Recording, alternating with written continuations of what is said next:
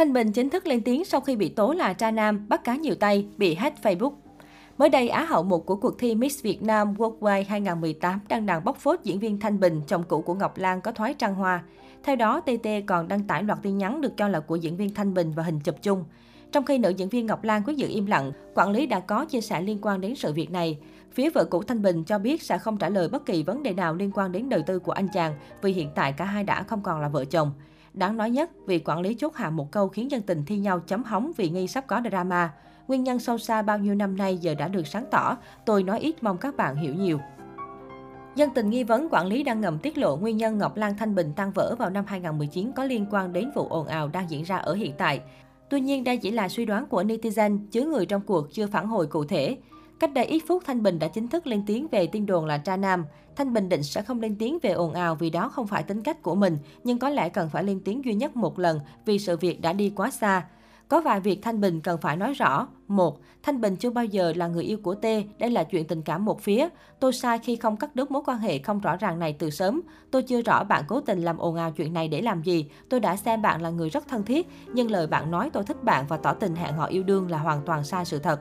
Tôi chỉ nói việc này một lần và không để mọi chuyện đi sai hướng theo cách của bạn.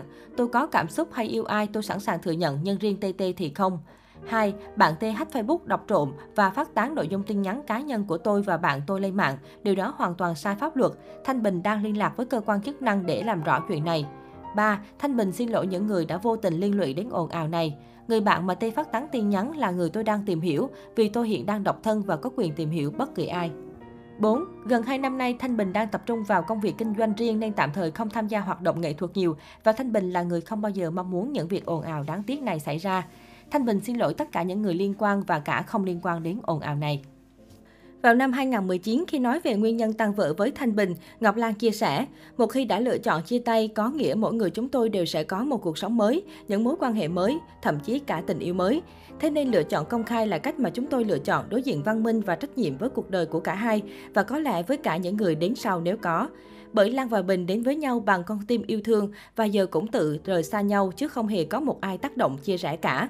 Chúng tôi đã chọn lựa tự chịu trách nhiệm với hôn nhân của mình thì cũng tự chịu trách nhiệm với sự đổ vỡ của chính mình, nên rất mong nhận được sự đồng cảm của mọi người.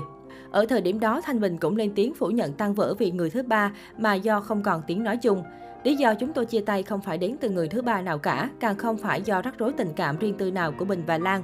Chúng tôi đã có những năm tháng hạnh phúc cùng nhau, nhưng vì không có tiếng nói chung nên chúng tôi vui vẻ và tự nguyện buông tay nhau. Giữa lúc ồn ào, Cao Thái Sơn cũng vào bình luận gây chú ý. Cụ thể, nam ca sĩ gửi lời động viên, khuyên TT nên bình tĩnh. Nghe anh nè em gái, chuyện của mình dù tốt hay xấu cũng không nên phơi cho người khác thấy. Dù người mình thương không còn có duyên nữa thì chấm dứt nhẹ nhàng. Thiên hạ chỉ xoáy vào tấn công đối tượng em từng thương để em hả hê, thỏa mãn cơn giận thì điều đó lại càng không nên.